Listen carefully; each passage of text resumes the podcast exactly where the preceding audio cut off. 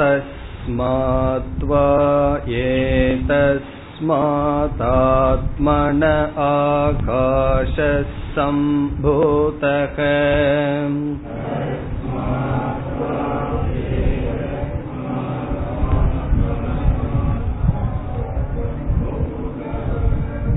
आकाशात्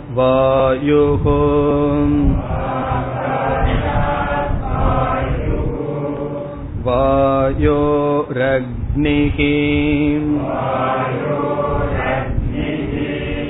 अग्नेरापः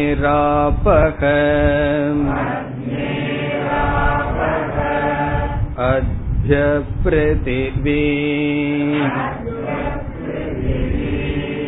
पृथिव्या ओषधयः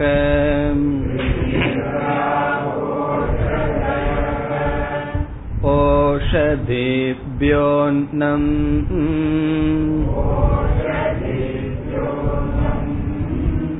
अन्नात् पुरुषः स वा एष पुरुषोन्नरसमयः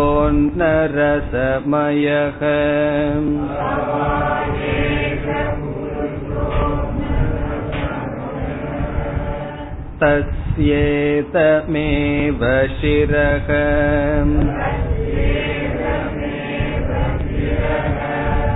अयम् दक्षिणपक्षः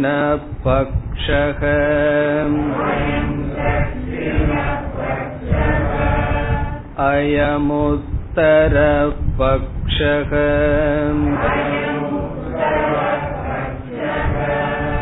अयमात्मा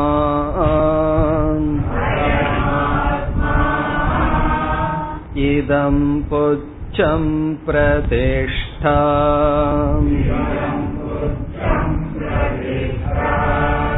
तदप्येष श्लोको भवति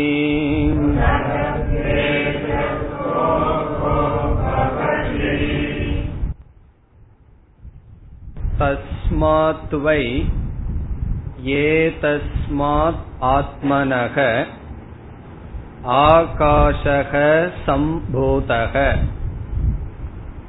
தஸ்மாத் என்றால் அதனிடமிருந்து பிரம்மத்திடமிருந்து எப்படிப்பட்ட பிரம்ம? ஏதஸ்மாத் ஆத்மனக. இந்த ஆத்மாவாக இருக்கின்ற பிரம்மத்திடமிருந்து ஆகாஷக சம்பூதக. ஆகாசமானது தோன்றியது. இதை நாம் எப்படி பொருள்படுத்தினோம்? பிரம்மனானது மாயையுடன் சேர்ந்து ஆகாசமாக தோன்றுகிறது. ஆகாசம் என்கின்ற அவஸ்தையை அடைந்துள்ளது. பிரம்மன் தனியாக இருந்து கொண்டு ஒரு இடத்தில் ஆகாசத்தை படைக்கவில்லை. பிரம்மன் தனியாக இருந்து கொண்டு வாயுவை உற்பத்தி செய்யவில்லை. அப்படி செய்திருந்தால் பிரம்மத்திடமிருந்து ஆகாசம் தோன்றியது பிரம்மத்திடமிருந்து வாயு தோன்றியது பிரம்மத்திடமிருந்து அக்னி தோன்றியது என்று சொல்லியிருக்க வேண்டும். இங்கு எப்படி சிருஷ்டி வருகின்றது? பிரம்மத்திடமிருந்து ஆகாசம் தோன்றியது ஆகாஷாத் வாயுகு ஆகாசத்திலிருந்து வாயு தோன்றியது என்றால் எப்படி ஆகாசத்திலிருந்து இனி ஒன்றை உற்பத்தி செய்யும் சக்தி வந்தது என்றால் பிரம்மன் ஆகாச ரூபமாக காட்சியளிக்கின்றார். பிறகு அதே பிரம்மன் வேறு ஒரு நாம ரூபத்தை அல்லது குணத்தை சேர்த்து வாயுவாக அக்னியாக இவ்விதம் பஞ்சபூத சிருஷ்டியானது நாம் சென்ற வகுப்பில் பார்த்தோம். இறுதியில் அன்னாத் புருஷக உணவிலிருந்து ஸ்தூல சரீரமானது தோன்றியது. அன்ன ரூபமான பிரம்மத்திடமிருந்து இந்த உடலானது தோன்றியது. இதுவரை அத்தியாரோபக என்று நாம் பார்த்தோம். இதில் பிரம்மன் உபாதான காரணமாக இங்கு கூறப்பட்டுள்ளது. மாயையுடன் கூடிய பிரம்மன் இங்கு கூறப்பட்டுள்ளது. பிறகு ஸ்தூல சூக்ம சிருஷ்டிகள் சேர்ந்து கூறப்பட்டது. இறுதியாக நாம் பார்க்கின்ற எல்லா சரீரங்களும் இந்த பிரபஞ்சமும் பிரம்மனிடமிருந்து தோன்றியது. பிரம்மனே அனைத்துமாக இருக்கின்றது. இதுவரை அத்தியாரோபம் என்று பார்த்தோம். அடுத்ததாக வருவது அபவாதம். அடுத்த பகுதி சவா ஏஷ புருஷோன்னரசமயக என்பதிலிருந்து அபவாத பகுதி. அதற்கு நாம் முகவுரையாக சில கருத்துக்களை பார்த்தோம். அந்த கருத்துக்களுடன் நாம் இப்பொழுது தொடர வேண்டும். அபவாதத்தை சென்ற வகுப்பில் ஆரம்பித்தோம். அபவாதம் என்றால் நீக்குதல். எதை நாம் ஏற்றி வைத்தோமோ அதை நாம் நீக்குதல். அதற்கு அபவாதம் என்று பெயர். ஆகவே காரணத்துடன் குணங்களை சேர்த்தி கொண்டு வந்தால் அது காரியமாக மாறும். காரியத்துடன் குணங்களை நீக்கிக் கொண்டு வந்தால் அது அபவாதம். அந்த அபவாதம் என்பதற்கு நீக்குதல் நிராகரித்தல் என்று பார்த்தோம். ஆனால் உண்மையில் அபவாதம் என்றால் நாம் எதையுமே நீக்கப் போவது கிடையாது. பிறகு என்ன செய்கின்றோம் என்றால் காரியத்திடம் கொடுக்கப்பட்டுள்ள சத் இருத்தல் என்கின்ற புத்தியை எடுத்து காரணத்தில் வைப்பதுதான் அபவாதம். காரியத்தில் இருத்தல் என்கின்ற புத்தி நம்மிடம் இருக்கின்றது. அதை எடுத்து காரணத்தில் வைப்பதற்கு பெயர்தான் அபவாதம். ஷிப்டிங் தி சத்தா இருத்தல் என்பதை ஷிப்ட் பண்றோம். இருத்தல் என்றால் என்ன? எக்ஸிஸ்டன்ஸ் சத் அதை நாம் ஒரு இடத்துல இருந்து இனி ஒரு இடத்துல வைக்கிறதுக்கு பெயர் தான் அபவாதம். அதை எப்படி இப்பொழுது பார்ப்போம். போன வகுப்புல ஒரு உதாரணம் பார்த்தோம். காட்டன் பருத்தி இருக்கின்றது. அதுக்கு ஒரு நாம ரூபத்தை கொடுத்து நூல் த்ரெட் அப்படின்னு சொல்றோம். பிறகு அதற்கு பிறகு நூலை எல்லாம் சேர்த்ததுக்கு அப்புறம் துணின்னு சொல்றோம். அதற்கு பிறகு ஆடை என்று நாம் சொல்கின்றோம். இப்பொழுது டிரெஸ் ஆடை இருக்கின்றது அப்படின்னு சொல்றோம். இந்த டிரெஸ்ஸுக்கு ஷர்ட் அதற்கு வந்து என்ன ஸ்டேட்டஸ் இப்ப இருக்கு? இருத்தல் எக்ஸிஸ்டன்ஸ் என்கின்ற ஸ்டேட்டஸ் அந்த தகுதி இருக்கின்றது.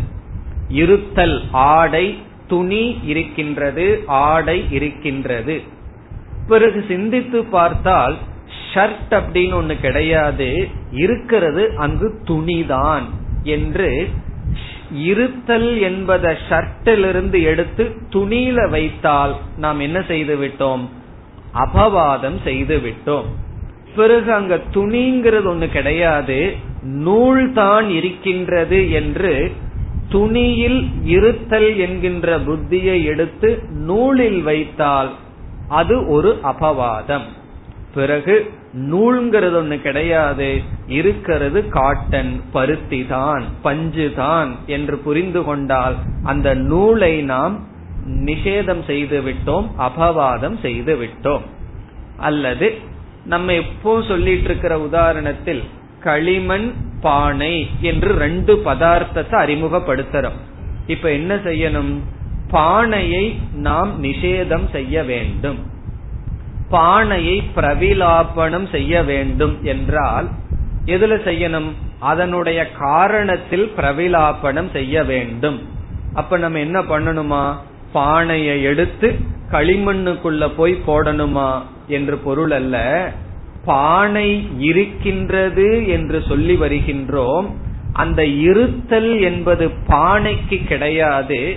இருத்தல் என்பது பானையிலிருந்து களிமண்ணுக்கு வைத்தால் பானையை நாம் நிஷேதம் செய்வதற்கு நீக்குவதற்கு நாசப்படுத்துவதற்கு சமம். ஆகவே அபவாதம் செய்தால் நீக்குதல். எதை நீக்குகின்றோம்? அதில் இருக்கின்ற சத் இருத்தலை எடுத்து அதனுடைய காரணத்தில் வைக்கின்றோம். பிறகு அது என்ன ஆகும்னா எதை நாம் அபவாதம் செய்தோமோ அது மித்யாவாக மாறிவிடும். மித்யா என்றால் அது தோற்றத்துக்கு அனுபவத்துக்கு தான் இருக்கின்றதே தவிர உண்மையில் அதற்கு சத் இருத்தல் என்பது கிடையாது. இப்ப பானையை பிரவிலாபனம் செய்ய வேண்டும் நிஷேதம் செய்ய வேண்டும் என்றால் அல்லது பானையை மித்யாவாக்க வேண்டும் என்றால் பானை என்ற சொல்லில் ஒரு சத் இருக்கின்றது. அந்த இருத்தலை எடுத்து அதனுடைய காரணமான களிமண்ணில் கொடுக்க வேண்டும். இவ்விதம். இதெல்லாம் உதாரணம். இப்பொழுது பிரம்மத்திடம் இந்த அகில பிரபஞ்சமுமே ஏற்றி வைக்கப்பட்டது. அகில பிரபஞ்சமுமே பிரம்மத்திடம் ஏற்றி வைக்கப்பட்டுள்ளது. பிறகு என்ன செய்ய வேண்டும்? ஏற்றி வைக்கப்பட்ட இந்த பிரபஞ்சத்தை இனி நாம் நீக்கி வர வேண்டும். நீக்கினா எது கிடைக்கும்? மீண்டும் அதே பிரம்மன் நமக்கு கிடைக்கும். கடைசி ஒரு கேள்வி கேட்டு சென்ற வகுப்ப முடிச்சோம். என்ன கேள்வி? பிரம்மத்திடம் இதை ஏற்றி வச்சு நீக்கிறதுனால என்ன பிரயோஜனம்னா? அது என்ன பிரயோஜனம் என்றால் யோவேத நிகிதம் குகாயாம் என்று சொன்னதனுடைய விளக்கம் நமக்கு கிடைக்கும். அது எப்படி என்று நாம் மேற்கொண்டு பார்க்க போகின்ற விசாரத்தில் தெளிவாகும். அதனால வந்து இது தேவையில்லாத காரியம் அல்ல தேவையில்லாத காரியம்னா உன்னை ஏற்றி வைக்கிறோம் பிறகு நீக்கிறோம் இதுல என்ன பிரயோஜனம் என்றால் அந்த பிரயோஜனத்தை நாம் இன்று செய்கின்ற விசாரத்தில் பார்க்க இருக்கின்றோம். இனி நாம் நம்முடைய விசாரத்தை தொடர வேண்டும். அத்தியாரோபம் செய்யப்பட்டது. பிறகு இனி நாம் அபவாதம் செய்ய வேண்டும். அன்னார் புருஷக என்ற பகுதி வரை அத்தியாரோபம். இனி மேற்கொண்டு நாம் அபவாதத்தை செய்ய வேண்டும். பிரம்மத்திடம் எப்படி அத்தியாரோபம் செய்யப்பட்டது என்றால் ஐந்து பூதங்களும் பிரம்மத்திடம் ஏற்றி வைக்கப்பட்டது. அப்படித்தானே நாம் பார்த்தோம். ஆகாஷக வாயுகு அக்னிகி ஆபக பிருத்திவி என்று ஐந்து பஞ்சபூதங்கள் பிரம்மத்திடம் ஏற்றி வைக்கப்பட்டு பிறகு அந்த பூதங்களுக்குள் இருக்கின்ற மாற்றம் சரீரம் ஓஷதி எல்லாமே பிரம்மத்திடம் ஏற்றி வைக்கப்பட்டது இப்ப சுருக்கமா எது பிரம்மத்திடம் ஏற்றி வைக்கப்பட்டது ஐந்து பூதங்கள் முறையாக பிரம்மத்திடம் ஏற்றி வைக்கப்பட்டது அத்தியாரோபம் செய்யப்பட்டது. இனி நாம் அபவாதம் செய்ய வேண்டும் என்றால் என்ன செய்யணும்? அதே போல அஞ்சு பூதத்தையும் பிரம்மனிடமிருந்து நீக்க வேண்டும். என்ன எந்த ரூட்ல எந்த வழியா அத்தியாரோபம் பண்ணமோ அதே வழியாகத்தான் அபவாதத்தை பண்ணணும். இப்ப கடைசிய பிருத்திவிய ஏற்றி வச்சோம். என்ன சொல்லணும்? நமே பூமிகி பிருத்திவி கிடையாது பிரம்மத்திடம். பிறகு நீர் கிடையாது நெருப்பு கிடையாது என்று நாம் ஒவ்வொரு பூதத்தையும் அபவாதம் செய்து கொண்டு போக வேண்டும். அப்படித்தான் செய்ய வேண்டும். சாதாரணமா. எப்படி என்றால் இந்த இடத்துக்கு நம்ம எந்த ரூட்டு வழியா வந்தோமோ திரும்பி போறதுக்கு என்ன பண்ணணும்னா அதே ரூட்டு வழியா தான் நம்ம திரும்பி போக வேண்டும். உங்க வீட்டிலிருந்து இந்த இடத்துக்கு எந்த வழியா வந்தீங்களோ அது அத்தியாரோபம் சொன்னா அபவாதம் எப்படி பண்ணணும்னா அதே வழியாகத்தான் போக வேண்டும். ஆனா சில சமயம் என்ன ஆகுது தெரியுமோ? அதே வழியா போக முடியாது. ஒன் வே அப்படின்னு சொல்லி வேற ரூட்ட மாத்தி விட்டுருவான். வரும்போது ஒரு வழியா வருவோம் போகும்போது வந்து அதே ரூட்ல தான் போகணுங்கிறது இல்ல. ஆனா அதே டைரக்ஷன்ல போகணும். அதே திசையில போகலாமே தவிர கரெக்டா அதே ரூட்ல நம்ம போக முடியாது. ஏன்னா சில சமயம் ஒன் வே இருக்கலாம். அதுல சில பிரச்சனை இருக்கு. அதே போல உபனிஷத் என்ன செய்கின்றது? பஞ்சபூதங்களை ஏற்றி வைத்து அபவாதம் செய்யும் பொழுது பஞ்சபூதங்கள் வழியாக அபவாதம் செய்யவில்லை. அந்த பஞ்சபூதங்களை ஏற்றி வைக்கும் போது ஒரு ரூட் திரும்பி போகும்போது அது என்ன ஆயிருது ஒன் வே டிராபிக் ஆயிருது அதுல வந்து உபனிஷத் அபவாதம் செய்யவில்லை. ஆனா அதே டைரக்ஷன்ல செய்யும். அதே திசையில் அபவாதம் செய்கின்றது. உபனிஷத் எடுத்துக்கொள்கின்ற பாதை வேறு. வேறு விதமாக அபவாதம் செய்கின்றது. பஞ்சபூதத்தை அத்தியாரோபம் செய்து அபவாதம் செய்யும் பொழுது பஞ்ச கோஷத்தின் வழியாக அபவாதம் செய்யப்படுகின்றது. அத்தியாரோபத்துக்கு ரூட்டு பஞ்சபூதம். அபவாதத்துக்கு ரூட்டு பஞ்ச கோஷங்கள் ஐந்து கோஷம். ஒவ்வொரு கோஷத்தையும் அபவாதம் செய்து கொண்டு வந்து பிறகு பிரம்மத்திடம் செல்கின்றது. இதுதான் இந்த உபனிஷத்தினுடைய கிரமம். அஞ்சாவது அணுவாகம் வரை நம்ம பார்க்க போகின்ற கிரமம் இதுதான். இதுவரைக்கும் அத்தியாரோபம் செய்யப்பட்டது. இனி ஒவ்வொரு கோஷமாக எடுத்துக்கொண்டு அது பிரம்மன் அல்ல பிரம்மன் அல்ல என்று அபவாதம் செய்யப்படும். முதலில் அஞ்சு கோஷம் என்றால் என்ன என்று ஞாபகப்படுத்திக் கொள்வோம். சொல்லணும்னு சொல்லக்கூடாது. பல முறை நம்ம பார்த்து விட்டோம். ஞாபகப்படுத்திக் கொண்டால் ஒவ்வொரு ஜீவராசிக்கும் மூணு சரீரம் இருக்குன்னு படிச்சிருக்கோம். காரண சரீரம் சூக்ம சரீரம் ஸ்தூல சரீரம். இந்த மூன்றையும் சேர்த்து அனாத்மா என்றும் இந்த மூணு சரீரத்தையும் யார் பிரகாசப்படுத்துகின்றாரோ அந்த தத்துவத்துக்கு ஆத்மா என்று நாம் படித்துள்ளோம். ஆத்ம அனாத்ம விசாரத்தில். இந்த மூன்று ஷரீரத்தையே ஐந்தாக பிரிக்கப்பட்டது. ஸ்தூல சரீரம் அன்னமய கோஷம் என்று பிரிக்கப்பட்டது. பிறகு சூக்ம சரீரம் மூன்று கோஷமாக பிரிக்கப்படுகிறது. பிராணமய கோஷம் மனோமய கோஷம் விஜயானமய கோஷம் என்று பிரிக்கப்படுகிறது. பிறகு காரண சரீரம் ஆனந்தமய கோஷம் என்று பிரிக்கப்படுகின்றது.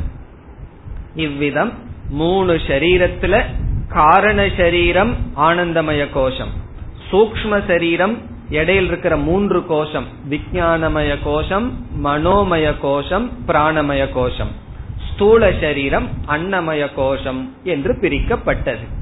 ஆகவே மூன்று ஷரீரமே ஐந்து கோஷமாக பிரிக்கப்பட்டுள்ளது. இந்த கோஷம் என்ற சொல்லுக்கு என்ன பொருள்? கோஷம் என்றால் கத்தி வாள் முதலியவைகளை வைப்பதற்கு பயன்படுத்துகின்ற உரை. அந்த உரைக்கு பேரு கோஷம் என்று சொல்லப்படுகிறது. இப்ப கோஷக என்றால் உரை. இந்த வாள் கத்தி இதெல்லாம் வைக்கிறமே. அந்த உரைக்கு பேரு கோஷம். இந்த மூன்று சரீரம் அல்லது இந்த மூன்றே ஐந்தாக பிரிக்கப்பட்டுள்ளது அல்லவா இந்த ஐந்தையும் கோஷத்துக்கு உதாரணமாக சொல்லப்படுகிறது. உண்மையில் அன்னமயம் இந்த ஸ்தூல சரீரம் ஒரு உரை கிடையாது. உரைக்கு உதாரணமாக கற்பனை செய்யப்படுகிறது அவ்வளவுதான். காரணம் என்னவென்றால் நம்ம என்ன சொல்ல போறோம்? உரைக்குள்ள ஒண்ணு இருப்பது போல இந்த அஞ்சு கோஷத்துக்குள்ள ஆத்மா இருக்குன்னு சொல்ல போறோம். ஒன்றுக்குள் ஒன்று இருந்தால் உள்ள இருக்கிறது பெருசா இருக்கணுமா சின்னதா இருக்கணுமா? இந்த அன்னமய கோஷத்துக்குள்ள ஆத்மா இருக்குன்னா ஆத்மா வந்து அன்னமய கோஷத்தை விட சின்னதாயிரும். ஆகவே நாம் இந்த சரீரத்தையே கோஷம் என்று சொல்லவில்லை. கோஷத்துக்கு உதாரணமாக சொல்லப்படுகிறது. ஏன் உதாரணமாக சொல்லப்படுகிறது என்றால் இந்த ஐந்து இடங்களில் நான் என்கின்ற புத்தியை வைத்து ஆத்மா அறியப்படாமல் இருப்பதற்கு காரணம் ஆகின்றது. ஆத்மாவை இவைகள் மறைப்பதற்கு ஒரு காரணம் ஆவதால் இவைகளை கோஷம் என்று சொல்லப்படுகிறது. எப்படி? வாள் உரை வாளை மறைப்பதனால் அது கோஷம்னு சொல்றோம். அந்த அளவுக்கு தான் உதாரணத்தை எடுத்துக்கணும். அதற்கு உள்ள இருக்குங்கிற உதாரணத்தை எடுத்துக்க கூடாது. எப்படி உரையானது வாளை உள்ளே இருப்பதை மறைக்க பயன்படுகிறதோ அதே போல இந்த ஐந்து இடங்கள் அல்லது மூன்று ஷரீரம் ஆத்மாவை மறைப்பதற்கு காரணம் ஆகின்றது. அது எப்படி காரணமாகிறது என்றால் இந்த இடத்துலதான் ஜீவன் அறியாமையில் நான் நான் என்கின்ற புத்தியை உணர்வை பாவனையை வைக்கின்றான். இந்த உடல்ல நான்கிற பாவனையை வைக்கிறதுனால உண்மையான ஆத்மா மறைக்கப்படுகிறது. பிராணன்லையும் மனதிலையும் புத்தியிலையும் நான்கிற உணர்வை வைப்பதனால் பாவனையை வைப்பதனால் முக்கிய ஆத்மா அறியப்படவில்லை. ஆகவே இந்த ஐந்து கோஷம் என்று சொல்வது நம்முடைய சரீரம் அதில் நான்கிற புத்தியை வைப்பதனால் ஆத்மாவானது அறியப்படவில்லை. இனியும் ஒவ்வொரு கோஷத்தை பற்றிய விளக்கம் அந்தந்த பகுதியில பார்ப்போம். இப்ப வந்து பொதுவா சாமான்யமா பார்த்திருக்கோம். அன்னமய கோஷம்னா என்ன? பிராணமய கோஷம்னா என்ன? அதுல அபிமானம் எப்படி இருக்கு? எப்படி விடணும்? இதெல்லாம் நம்ம விளக்கமாக அந்தந்த பகுதியில் பார்ப்போம். இப்பொழுது கோஷம்னா என்ன? எதற்கு கோஷம்னு பெயர்? அவ்வளவுதான் தேவை. இனி நம்ம அபவாதத்துக்கு வருவோம். பஞ்சபூதங்கள் ஏற்றுவிக்கப்பட்டது அத்தியாரோபம். ஆனால் உபனிஷத் அபவாதம் செய்யும் பொழுது ஒவ்வொரு கோஷமும் பிரம்மன் அல்ல பிரம்மன் அல்லன்னு சொல்லி அபவாதம் செய்கின்றது. அதற்கு என்ன காரணம்? ஏன் உபனிஷத் பஞ்சபூதத்தின் வழியாகவே அபவாதம் செய்திருக்க கூடாது? நம்ம ஒரு ரூட்ல வந்து வேறு ரூட்ல திரும்பி போறோம்னா அதற்கு காரணம் இருக்க வேண்டும். இல்லைன்னா அதே ரூட்ல போயிருக்கலாமே. அப்படி உபனிஷத் அபவாதம் செய்யும் பொழுது மட்டும் ஏன் ஐந்து கோஷத்தை எடுத்துக்கொண்டு அபவாதம் செய்து பிரம்மத்தை விளக்குகின்றது என்றால் அதற்கு பதில் ஒரு கால் உபனிஷத் பஞ்சபூதத்தை அபவாதம் செய்துவிட்டு பிரம்மத்தை காட்டிவிட்டால் பிரம்மத்தை விளக்கிவிட்டால் அந்த பிரம்மனானது வெளியே இருக்கின்ற ஒரு விஷயமாக ஆகிவிடும். காரணம் என்ன? பூமிக்கு எது ஆதாரமாக இருக்கிறதோ அந்த பிரம்மனிடம் பூமி இல்லை. வாயுவுக்கு ஆதாரமாக இருக்கின்ற பிரம்மனிடம் வாயு இல்லை. அல்லது அதனிடத்தில் பூமி இல்லை வாயு இல்லை இப்படியே சொல்லிக் கொண்டு வந்தால் நம்ம என்ன முடிவுக்கு வருவோம்? ஒரு பிரம்மன் இருக்கு. அந்த பிரம்மத்திடம் பஞ்சபூதங்கள் கிடையாது என்று அந்த பிரம்மத்தை வெளியே ஒரு விஷயமாக புரிந்து கொள்வோம் காரணம் என்ன? ஏதோ பிரம்மன் அறிமுகப்படுத்தி அந்த பிரம்மத்திடம் பஞ்சபூதங்கள் ஏற்றுவிக்கப்பட்டு பஞ்சபூதங்கள் நீக்கப்பட்டு விட்டால் அந்த பிரம்மன் பாஹ்ய பதார்த்தம் ஆகிவிடும். வெளியே இருக்கின்ற பொருளாகவே தான் புரிந்து கொள்வோம் ஆனால் உபனிஷத் அந்த பிரம்மத்தை பிரம்மவித் ஆப்னோதி பரம். சத்தியம் ஞானம் அனந்தம் பிரம்மன் சொன்ன சத்தியம் ஞானம் அனந்தம் என்கின்ற பிரம்மத்தை நம்மை எப்படி புரிந்து கொள்ள வேண்டும் என்று விரும்புகின்றது? சத்தியம் ஞானம் அனந்தம் என்ற பிரம்மத்தை யோவேத நிகிதம் குகாயாம். தன்னுடைய ஆத்மாவாக புரிந்து கொள்ள வேண்டும் என்பது உபனிஷத்தினுடைய விருப்பம். அல்லது உபனிஷத்தினுடைய உபதேசம். வெறும் சத்திய ஞானம் அனந்தம் பிரம்மன்கிறதோட உபனிஷத்தினுடைய உபதேசம் முடிவடையவில்லை. அப்படிப்பட்ட பிரம்மன் ஆத்மாவாக புத்திக்கு சாட்சியாக நீயாக இருக்கின்றாய் உபதேசம் பண்ணணும். ஆகவே வெறும் பிரம்மத்தை ஆதாரமாக கொண்டு பஞ்சபூதங்களை மட்டும் நீக்கிவிட்டால் பிரம்மன் ஆத்மா என்று புரிந்து கொள்ள முடியாது.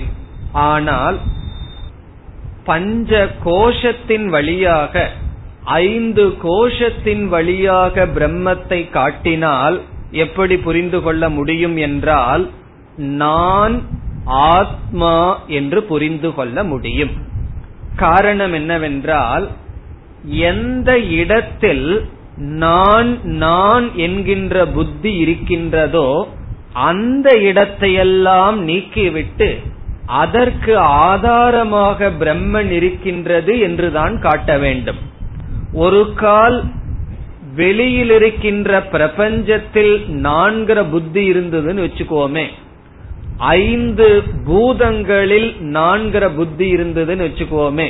ஓடுகின்ற காற்று வெளியே இருக்கின்ற நெருப்பு அதை நான் நினைச்சிருந்தோம்னா உபனிஷத் என்ன செய்திருக்கும்? அந்த பஞ்ச பூதங்கள் வழியாகவே போயிருக்கும். நான்கிறது எந்த இடத்துல நமக்கு புத்தி இருக்கின்றது? ஐந்து கோஷத்துல தான் நான்கிற புத்தி அறியாமையில் இருக்கின்றது. ஆகவே அந்த இடத்தையே எடுத்துக்கொண்டு ஒவ்வொன்றாக நீக்கி இறுதியில் அந்த பிரம்மத்தை உபனிஷத் ஆத்மாவாக காட்டுகின்றது. ஆகவே ஏன் உபனிஷத்தானது அபவாதம் செய்யும் பொழுது பஞ்ச கோஷத்தின் வழியாக செல்கிறது என்றால் இந்த ஐந்து கோஷத்தில்தான் நான் என்கின்ற புத்தி இருக்கின்றது. பிறகு அந்த பிரம்மத்தை ஆத்மாவாக நான் ஆக புரிந்து கொள்ள வேண்டும். ஆகவே ஐந்து கோஷத்தின் வழியாக உபனிஷத் அபவாதத்தை செய்கிறது. இனி ஐந்து கோஷத்தின் வழியாக உபனிஷத் அபவாதம் செய்து முடித்தால் கடைசியில என்ன நமக்கு கிடைக்கும்? முதலில் அன்னமய கோஷத்தை அறிமுகப்படுத்தி இதுதான் ஆத்மான்னு சொல்லும். பிறகு என்ன செய்யும்? அன்னமய கோஷத்துக்கு அப்பாற்பட்டது பிராணமயன் ஆத்மா. அன்னமயத்தை நீக்கி பிராணமயன் வரும். பிறகு மனோமயன் தான் ஆத்மா. பிறகு விஜயானமய கோஷக ஆத்மா. ஆத்மான நீ நான்கிற சொல்லுக்கு அர்த்தம். பிறகு ஆனந்தமயம். பிறகு என்னன்னா அதற்கு சாட்சியாக இருப்பது பிரம்ம நீ ஆத்மா என்று சொல்லி முடிக்க இருக்கின்றது. ஆனால் இப்படி செய்வதில் இனி ஒரு பிரச்சனை வரும். எப்படி செய்யறதுல எந்த பிரச்சனை வரும்? முதல்ல உபனிஷத்து வந்து பஞ்ச பூதங்களையே நிராகரணம் பண்ணிட்டு இருந்தா ஒரு பிரச்சனை வரும். என்ன குறை வரும் தோஷம் வரும் பிரம்மத்தை வெளியே புரிஞ்சுக்குவோம்.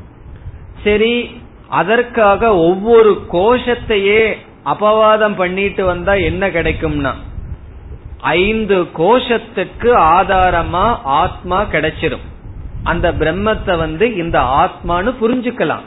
ஆனால் இதுல ஒரு குறை வரும். என்ன குறை என்றால் இந்த அஞ்சு கோஷத்துக்கு ஒரு ஆத்மா இருக்கு. பிறகு நம்ம எவ்வளவு சரீரத்தை பாக்கிறோமோ அந்தந்த சரீரத்துக்கு அந்தந்த கோஷத்துக்கு ஆத்மா ஒன்று இருக்கின்றது என்று என்ன ஏற்பட்டுவிடும்? ஆத்மனக பகுத்துவம். பல ஆத்மா என்ற நிலை ஏற்பட்டு விடும் இப்ப உபனிஷத்தினுடைய கஷ்டத்தை பார்க்கலாம். எல்லா பூதத்தையும் சேர்ந்து நிராகரணம் பண்ணிட்டு போனா என்ன ஆகும்? பிரம்மன் வந்து வெளியே இருக்குன்னு புரிஞ்சுக்குவோம். அப்ப பிரம்மத்தை ஆத்மாவாக புரிஞ்சுக்கணும்னு சொன்னா பஞ்ச பூதங்களை நிராகரணம் பண்ணக்கூடாது பஞ்ச கோஷத்தை தான் பண்ணணும். பஞ்ச கோஷத்தை நிராகரணம் செய்துட்டா என்ன முடிவுக்கு வந்துருவோம்? என்னுடைய அஞ்சு கோஷத்துக்கு ஒரு ஆத்மா இருக்கு. பிறகு அந்த அந்த ஆத்மா பிரம்மனா இருக்கு. பிறகு இனி ஒருத்தர் இருக்காரே. எனக்கு முன்னாடி உட்கார்ந்துட்டு இருப்பாரு. அவருடைய உடல் அவருடைய கோஷம் அதற்கு ஆதாரமா ஒரு ஆத்மா இருக்குன்னு சொல்லி இந்த பிரபஞ்சம் ஒன்னு இருக்கு. ஆத்மா பல என்ற கருத்துக்கு வந்து விடுவோம். இந்த கருத்துக்கு வந்தவர்கள் தான் சாங்கிய மதத்தை சார்ந்தவர்கள். அவர்களெல்லாம் நல்லா தெளிவா சொல்றாங்க. ஆத்மா வந்து அறிவு சொரூபம் ஞான சொரூபம். பிறகு என்னன்னா ஒரே ஆத்மான்னு சொன்னா பிரச்சனை வந்துடும் ஆளுக்கு ஒரு ஆத்மாவை வச்சுக்குவோமே. உனக்கு ஒரு ஆத்மா எனக்கு ஒரு ஆத்மான்னு சொல்லி. அப்போ என்ன ஆகும்னா ஆத்மா பல என்ற முடிவுக்கு வந்துள்ளார்கள். சரி வரலாமேன்னு சொன்னா அது உபனிஷத்தினுடைய உண்மையான உபதேசம் அல்ல. அத்வைதத்துக்கே ஹானி வந்துடும் அப்ப உபனிஷத் என்ன பண்ணணும்? அன்னமய கோஷத்தை அறிமுகப்படுத்தி அன்னமய கோஷம் ஆத்மா அல்ல என்று சொன்னதற்கு பிறகு பிராணமய கோஷத்துக்கு போகணும். அப்படி பிராணமய கோஷத்துக்கு போறதுக்கு முன்னாடி பல ஆத்மா புரிந்து கொள்ள கூடாது என்பதற்காக இடையில உபனிஷத் இனி ஒரு காரியத்தையும் செய்கின்றது. அதெல்லாம் இனிமேல் செய்ய போற காரியத்தை தான் பார்த்துட்டு வர்றோம். என்ன காரியத்தை செய்கிறது என்றால் அன்னமய கோஷத்தை ஆத்மாவாக அறிமுகப்படுத்தி இது ஆத்மா என்று சொன்னதற்கு பிறகு அடுத்ததாக நிஷேதம் செய்ய வேண்டும் அபவாதம் பண்ணி இது ஆத்மா அல்ல இதற்கு இனியொரு ஆத்மா இருக்கு பிராணமயன்னு சொல்லணும். அது சொல்றதுக்கு முன்னாடி உபனிஷத் என்ன செய்கிறது? அன்னமய கோஷத்தையும் அன்னமய பிரபஞ்சத்தையும் ஐக்கியப்படுத்துகிறது. அதாவது சமஷ்டி வெஷ்டி ஐக்கியம் செய்கின்றது. சமஷ்டி வெஷ்டி ஐக்கியம் என்றால் அன்னமய கோஷமும் அன்னமய பிரபஞ்சமும் ஒன்றுதான் என்ற அறிவை நமக்கு கொடுக்குது. அந்த அறிவை கொடுத்த உடனே என்ன ஆகும்னா எந்த நேரத்தில் பிரபஞ்சத்தையும் சேர்ந்து நாம் நிஷேதம் செய்கின்றோம். இந்த என்னுடைய ஸ்தூல சரீரம் அனாத்மானு புரிந்து கொண்ட உடனேயே அனைத்து ஸ்தூல சரீரத்தையும் நாம் என்ன செய்கின்றோம்? நீக்கி விடுகின்றோம். அப்படி நீக்கினா என்ன ஆகும்னா அன்னமய பிரபஞ்சம் ஸ்தூல பிரபஞ்சமும் மித்யா ஸ்தூல சரீரமும் மித்தியா. பிறகு என்ன ஆகும்னா நேர பிராணமயத்துக்கு போவோம். பிராணமயத்துக்கு போனதற்கு பிறகு என்ன செய்வோம்? பிராணமயத்தை ஆத்மான்னு சொல்லி அன்னமய கோஷமும் நீக்கப்பட்டது அன்னமய பிரபஞ்சமும் நீக்கப்பட்டது. இனி பிராணமயத்திலிருந்து மனோமயத்துக்கு போறதுக்கு முன்னாடி என்ன செய்யணும்? பிராணமய கோஷம் மட்டும் அனாத்மா அல்ல பிராணமய பிரபஞ்சமும் அனாத்மா என்று ஒவ்வொரு கோஷத்திலையும் ஒரு கோஷத்திலிருந்து இனி ஒரு கோஷத்துக்கு போவதற்கு முன் ஒரு கோஷத்திற்கும் அது வெஷ்டி இண்டிவிஜுவல் பிறகு சமஷ்டி டோட்டல் இந்த இரண்டுக்கும் ஐக்கியத்தையும் உபனிஷத் காட்டுகின்றது அப்ப என்ன ஆகும்னா அன்னமய கோஷத்தோட அன்னமய பிரபஞ்சமும் சேர்ந்து போகுது சேர்ந்து நீக்கப்படுகிறது. பிறகு பிராணமயன் பிறகு மனோமயம் அப்படியே ஒவ்வொரு கோஷத்திலையும் செல்ல இருக்கின்றது. அதாவது இன்று நம்ம பார்க்கிறது தான் அஞ்சாவது அணுவாகம் வரைக்கும் போற ரூட். உபனிஷத் எப்படி அபவாதத்தை எடுத்துட்டு போகுதுன்னு சொன்னா ஒரு கோஷத்தை அறிமுகப்படுத்தும். அன்னமய கோஷத்தை அறிமுகப்படுத்தி இது ஆத்மா. அன்னமய கோஷகம்தான் ஆத்மான்னு சொல்லும். இனி அடுத்தது என்ன சொல்லணும்?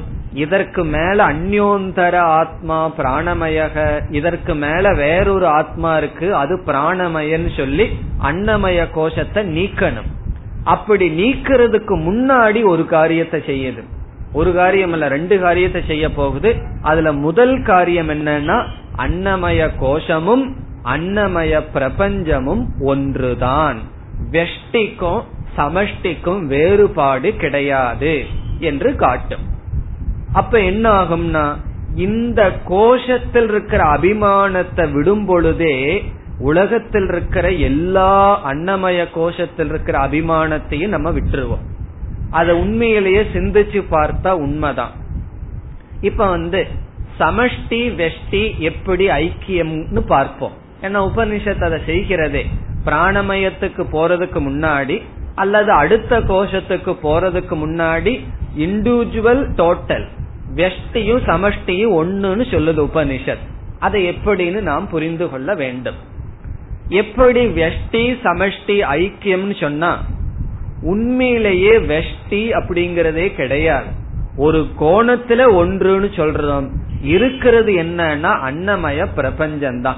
ஆகவே இந்த உடல் பஞ்சபூதத்தில் ஆனதுன்னு சொன்னா உலகத்தில் இருக்கிற எல்லா சரீரமும் பஞ்சபூதத்தில் ஆனது. அதுல ஒரு பகுதி தான் இந்த உடலே தவிர இந்த சமஷ்டியிலிருந்து வெஷ்டியானது தனியாக கிடையாது. அப்படி வெஷ்டி சமஷ்டின்னு ஒரு பதார்த்தம் கிடையாது. இருக்கிறது ஒரே தத்துவம். இரண்டு கோணத்துல தான் ஒன்று மொத்தமாக இருத்தல் என்றெல்லாம் நம்ம சொல்றோம். உதாரணமாக ஒரு வனம் இருக்கின்றது அந்த வனத்துல வந்து விதவிதமான மரங்கள் இருக்கின்றன. அல்லது பல மரங்களினுடைய சேர்க்கையை வனம் காடு என்று நாம் சொல்கின்றோம். இப்பொழுது ஒவ்வொரு மரத்தையும் நீக்கிவிட்டால் வனம் அப்படிங்கிற சொல்லுக்கு ஏதாவது பொருள் இருக்குமா? பிறகு வனம் என்று சொல்ற பொருளுக்கும் மரம் என்ற சொல் சொல்கின்ற பொருளுக்கு என்ன வித்தியாசம்னா ஒரு வித்தியாசமும் கிடையாது. மரங்களுடைய சேர்க்கைதான் வனம். அப்படி சமஷ்டி பிரபஞ்சம்னு நம்ம சொல்லிட்டு இருந்தாலும் இந்த வெஷ்டி சரீரத்தினுடைய சேர்க்கை தான் சமஷ்டியே தவிர சமஷ்டி வெஷ்டி சமஷ்டினா முழுமை டோட்டல் வெஷ்டினா தனிப்பட்டது என்று ஒன்று கிடையாது. ஆகவே இந்த உடலும் இந்த ஸ்தூல பிரபஞ்சமும் வேறுபாடே கிடையாது என்று வியஷ்டி சமஷ்டி ஐக்கிய ஞானத்தை அடைய வேண்டும். அப்படி அடைஞ்சிட்டா என்ன ஆகும்னா இந்த உடல் இருக்கிற அபிமானத்தை நீக்குனா இந்த உலகத்தில் இருக்கிற எல்லாருடைய உடல் இருக்கிற அபிமானத்தையும் நீக்கிடுவோம் இப்ப நமக்கு வந்து இந்த உலகத்துல எத்தனையோ பேர்த்துல உடனே உடல்ல அபிமானம் இருக்குதுன்னு வச்சுக்கோமே. ரொம்ப கஷ்டமாச்சே எனக்கு நூறு பேர்த்து ஸ்தூல சரீரத்து மேல அபிமானம் இருக்குன்னா உபனிஷத் சொல்லுது நீ ஒரே ஒரு ஸ்தூல சரீரத்தில் இருக்கிற அபிமானத்தை நீக்கணும். அப்படி நீக்கிட்டீங்கன்னா என்ன ஆகும்னா எல்லா ஸ்தூல சரீரத்தில் இருக்கிற அபிமானமும் நீங்கிரும். எப்படின்னா முதல்ல உன்னுடைய ஸ்தூல சரீரத்தில் இருக்கிற அபிமானம் நீக்கிவிட்டால் ஸ்தூல சரீரம் எல்லா ஸ்தூல சரீரத்தில் இருக்கிற அபிமானமும் நீங்கிரும். இந்த ஸ்தூல சரீரத்தோட சம்பந்தப்பட்ட காரணத்தினாலதான மற்ற ஸ்தூல சரீரத்தில எல்லாம் அபிமானம் வைக்கிறோம். ஆகவே நான் நரக மனிதன் அப்படிங்கிற அபிமானத்தை நீக்கிட்டோம்னு வச்சுக்கோமே எல்லா மனிதர்கள் மீது இருக்கின்ற அபிமானமும் போயிடும் ஆகவே இந்த ஸ்தூல சரீரத்தை எடுத்துட்டோம் அப்படின்னா உலகத்தில் இருக்கிற எல்லா ஸ்தூல சரீரமும் அடிபட்டு போகின்றது. அது எப்படின்னா அதற்கு ஒரு உதாரணம் இருக்கின்றது. நம்ம வந்து இந்த ஸ்தூல சரீரத்தில் அபிமானம் வச்ச உடனே என்ன கிடைக்கின்றது? இந்த ஸ்தூல பிரபஞ்சத்தினுடைய அனுபவம் கிடைக்கின்றது. கனவு நிலைக்கு போகும் பொழுது இந்த ஸ்தூல சரீரத்தில் இருக்கிற அபிமானத்தை மட்டும் விட்டுறோம். என்ன ஆகுதுன்னா இந்த ஸ்தூல பிரபஞ்சமும் இல்லாம போயிருது. நம்மளுடைய சூக்ம சரீரத்துல மட்டும் அபிமானம் வருது. சூக்ம பிரபஞ்சம்தான் நமக்கு காட்சி அளிக்குது. ஆகவே கனவு நிலையில் இந்த அகில பிரபஞ்சத்தையும் நீக்கிறதுக்கு நம்ம என்ன பண்ணிருக்கோம்னா ஒரே ஒரு காரியத்தை பண்ணோம். இந்த உடல் இருக்கிற அபிமானத்தை விட்டோம். இந்த பிரபஞ்சத்தில் இருக்கிற அத்தனை அபிமானமும் போயாச்சு.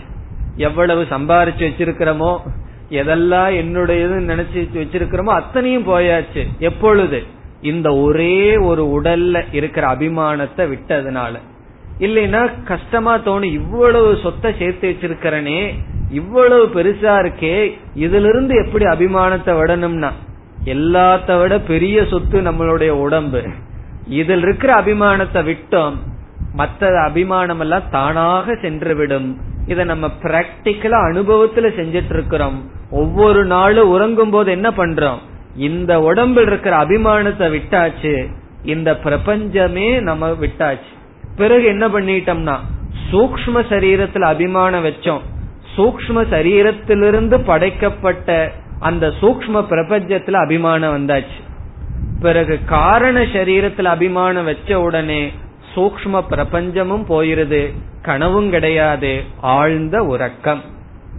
இப்ப இதிலிருந்து என்ன புரிகின்றது? இப்பொழுது இந்த வகுப்புல நம்ம என்ன புரிஞ்சுக்க முயற்சி பண்றோம்? சமஷ்டியும் வெஷ்டியும் ஒன்று.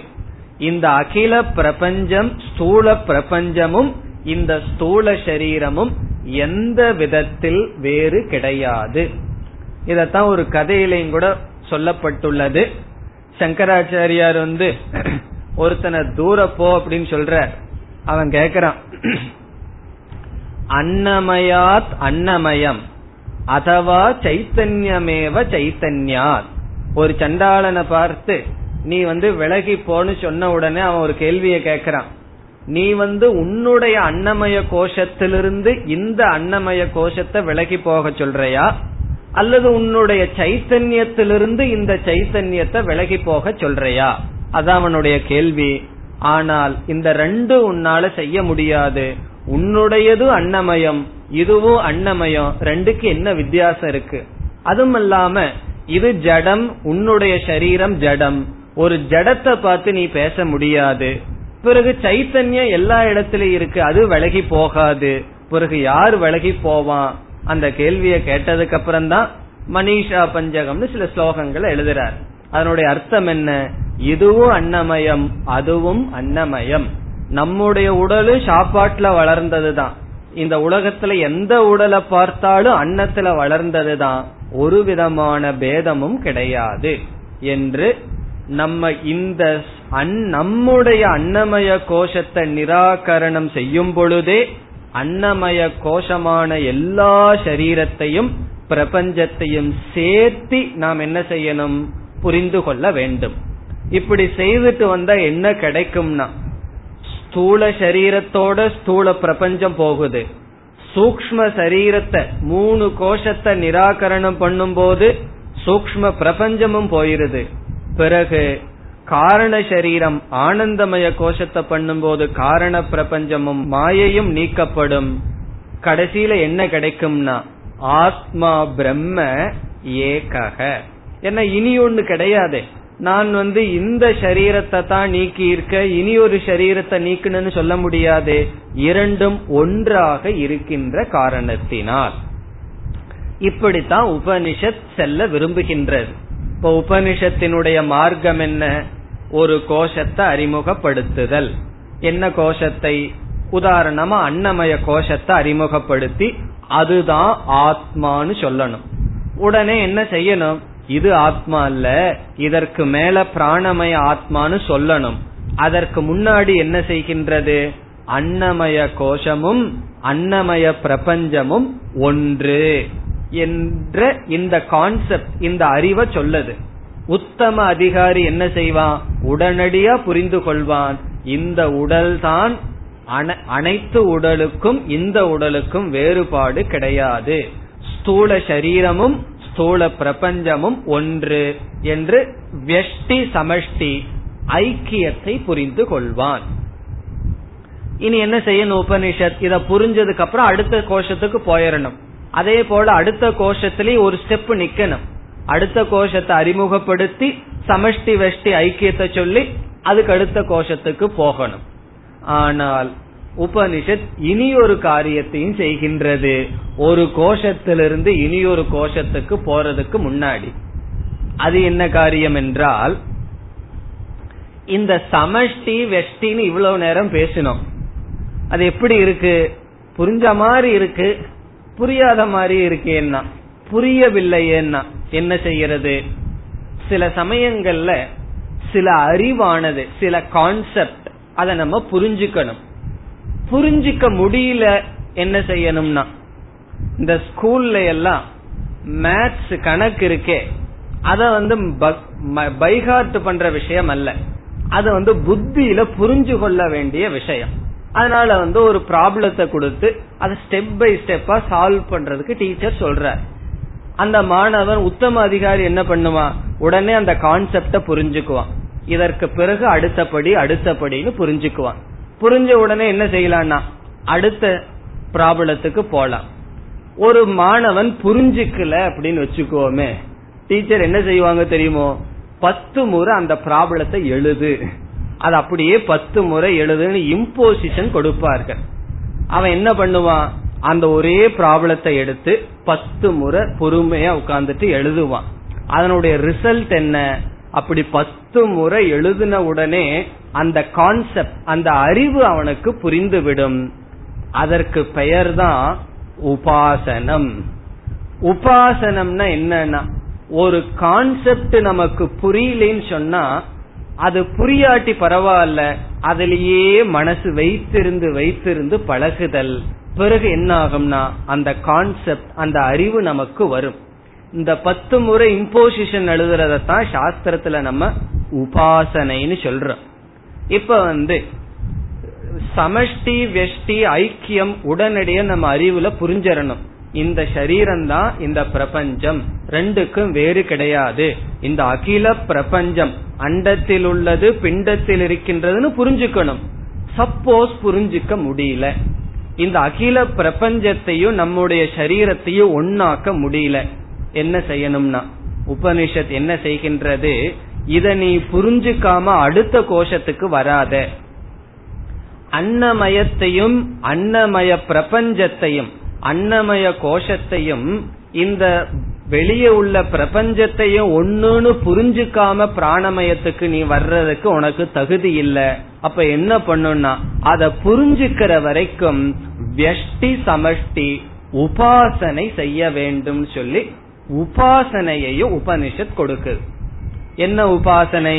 இந்த கான்செப்ட் புரியல இந்த அறிவு உனக்கு வரலன்னு சொன்னா அறிவு வர்ற வரைக்கும் முதல்ல அந்த உபாசனைய பண்ணிட்டு என்ன உபாசனை?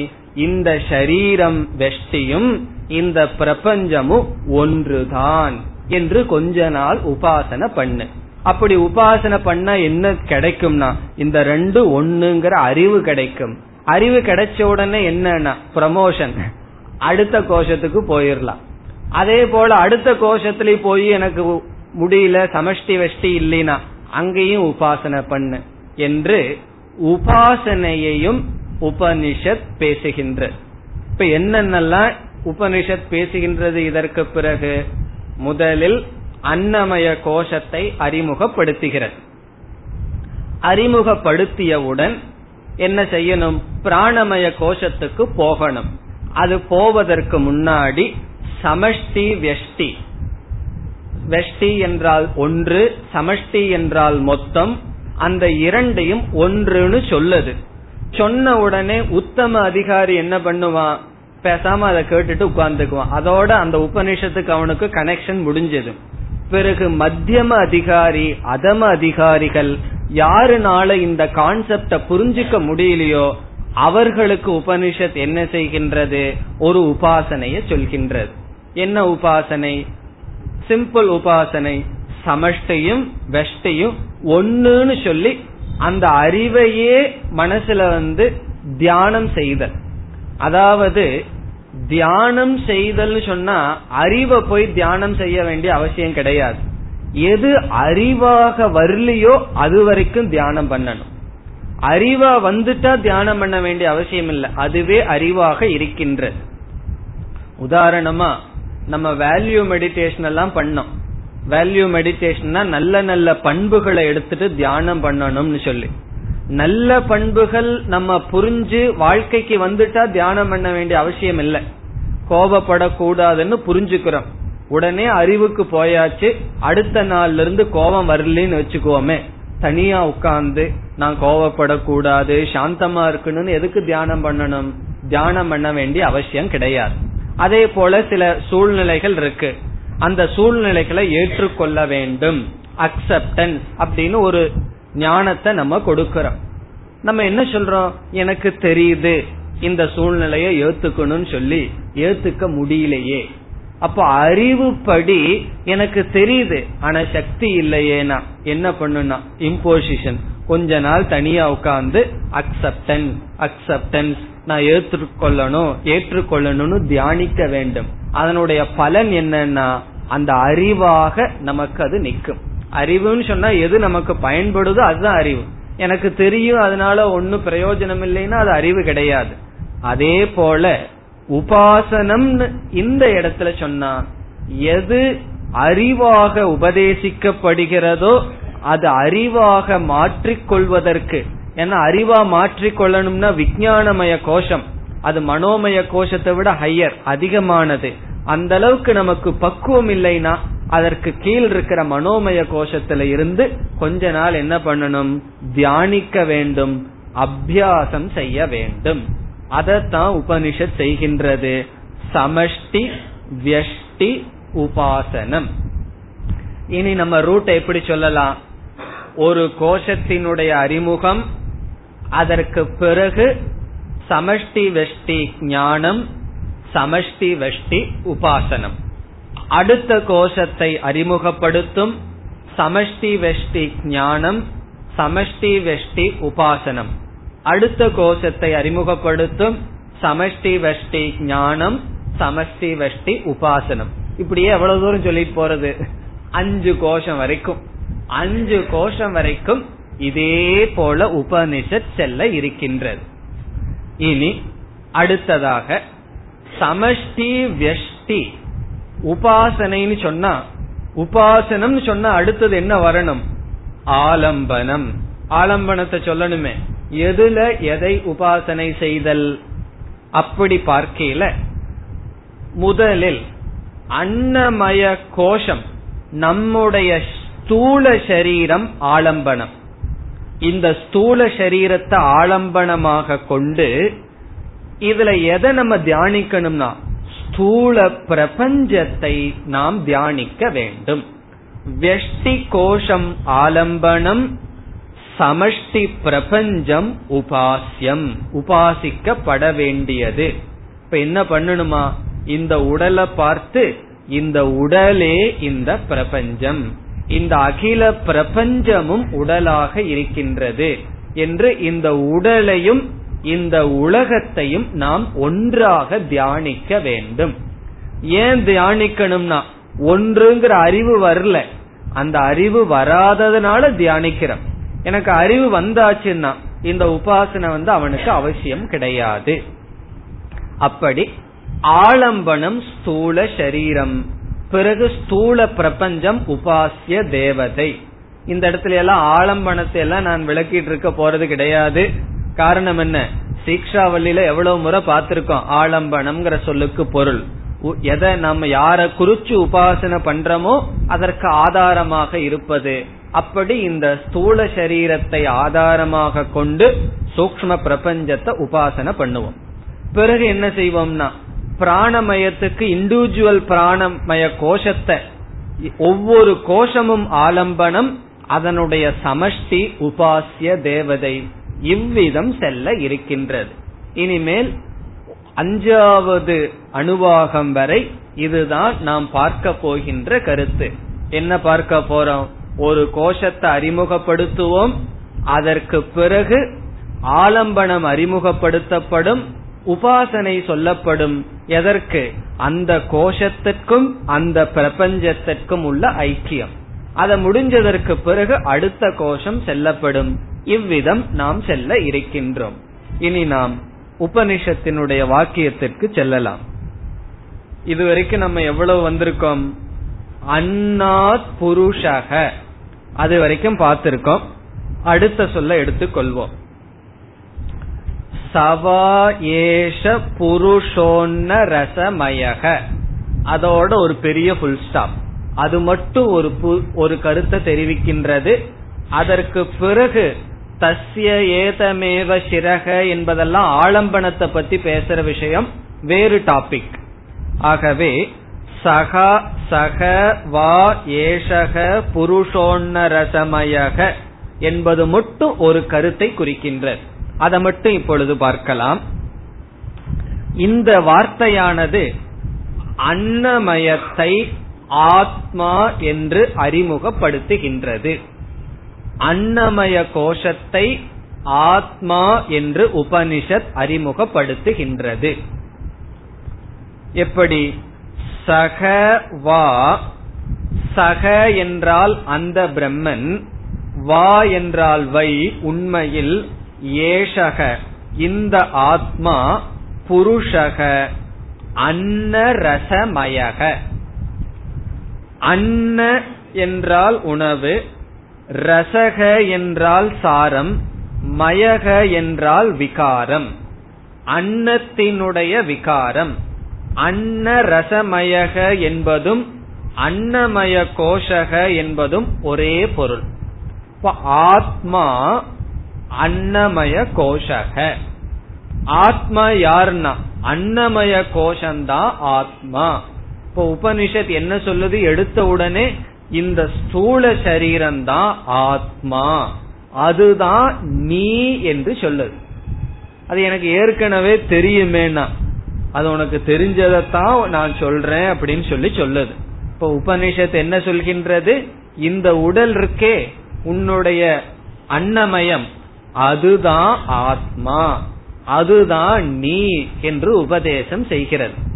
இந்த கிளாஸுக்கு மட்டும் வந்துட்டு அடுத்த கிளாஸுக்கெல்லாம் வரலின்னா என்ன ஆகும்னா ஓஹோ இந்த உடல் தான் ஆத்மான்னு சொல்லி நல்லா சாப்பிட ஆரம்பிச்சிருவோம். காரணம் என்ன? இந்த உடல் தான் ஆத்மா அதைத்தானே வளர்க்கணும்னு சொல்லி. அடுத்த கிளாஸ்ல என்ன ஆகும்னா இது ஆத்மா இல்ல பிராணன்னு சொல்ல போகுது. பிறகு அதுக்கு அடுத்த கிளாஸ்ல வந்து என்னன்னா மனக அப்படி வரப்போகுது ஒவ்வொன்னா. இப்போ உபனிஷத்து வந்து தெரிஞ்சே இந்த தப்ப செய்கிறது தெரிஞ்சே செய்யற தப்புக்கு தான் அத்தியாரோபம்னு சொல்லப்படுது. அதை தெரியாம செஞ்சா அத்தியாசம். தெரிஞ்சு செஞ்சா அத்தியாரோபம். ஆகவே அன்னரசமயக. அன்னரசமயக என்றால் அன்னத்தினுடைய சாரம். நம்ம சாப்பிடுறோம் அது அன்னம்.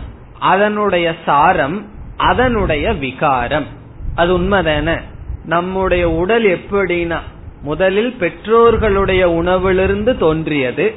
பிறகு நாம் சாப்பிடுகின்ற உணவினுடைய விகாரம். இங்க மயக என்றால் விகாரம் மாற்றம் அதனுடைய மாடிபிகேஷன் அர்த்தம். அந்த உணவே உடம்புன்னு சொல்ல முடியாது. உணவே உடம்புன்னு என்ன ஆகும்னா அங்கங்க இட்லி தோசை தான் ஒட்டிட்டு இருக்கணும். அதனுடைய மாற்றம் தான் உணவு உடல். நம்ம சாப்பிடுறோம் அது மாற்றம் அடைகிறது. மாற்றமடைஞ்சு இந்த உடலாக இப்பொழுது காட்சி அளிக்கிறது ஆகவே அன்ன ரசமயக. அன்னத்தினுடைய சாரம். அது அன்னமே மாறல. அன்னத்தினுடைய சாரத்தை உடம்பு எடுத்துக்குது. இப்ப அன்னத்தினுடைய ரசம் சாரத்தினுடைய மயக. மாற்றமானது ஏஷக புருஷக. ஏஷக புருஷகன்னு சொன்னா இந்த மனிதன் அர்த்தம். என்ன இது வந்து நமக்கு ஹியூமன் பீயிங்க்கு தானே இந்த உபதேசம்? இத போய் மிருகங்களுக்கு சொன்னா கேட்காதே. ஆகவே இந்த மனிதன் ஏஷக புருஷகன்னு சொன்னா இந்த மனிதன் சக அந்த ஆத்மா. எந்த ஆத்மா சகவை அந்த ஆத்மா ஏஷக புருஷக இந்த மனிதன். இந்த மனிதன் எப்படிப்பட்டவனா? அன்ன ரசமயக இப்ப இதோட உபனிஷத்து வந்து ஒரு பகுதியை முடிச்சாச்சு. ஒரு கோஷத்தை அறிமுகப்படுத்தியாச்சு. எப்படி? அன்னமயத்தை அறிமுகப்படுத்தி ஆத்மான்னு சொல்லியாச்சு. நம்ம வந்து அத்தியாரோபத்துல பார்த்தோம்னு சொன்னா இந்த ஸ்தூல சரீரம் வரைக்கும் அத்தியாரோபம் பண்ணப்பட்டது. அந்த கடைசியில வந்தது என்ன? ஸ்தூல சரீரம். ஸ்தூல சரீரம் வரைக்கும் பிரம்மத்திடம் ஏற்றுவிக்கப்பட்டது. பிறகு எப்படி போகணும்னா அந்த ஸ்தூல சரீரத்திலிருந்து தான் போகணும். அதனாலதான் பார்த்தோம் போற டைரக்ஷன் அதே டைரக்ஷன் மார்க்கம் அதே மார் போற திசை அதே திசை. மார்க்கம் தான் பூதத்துக்கு பொதுவா கோஷத்துல போறோம். அதுல ஆரம்பம் கடைசி வரைக்கும் வந்தது ஸ்தூல சரீரம். ஆரம்பிப்பது ஸ்தூல சரீரத்தில் ஆரம்பிக்கப்படுகிறது. இனி அடுத்தது என்ன செய்யணும்னா பிராணமயத்துக்கு போகணும். அதற்கு முன்னாடி ரெண்டு காரியத்தை பண்ணணும். என்ன ரெண்டு காரியம்? ஒன்று சமஷ்டி வெஷ்டி ஐக்கிய ஞானம். இனி ஒன்று சமஷ்டி வெஷ்டி உபாசனம்.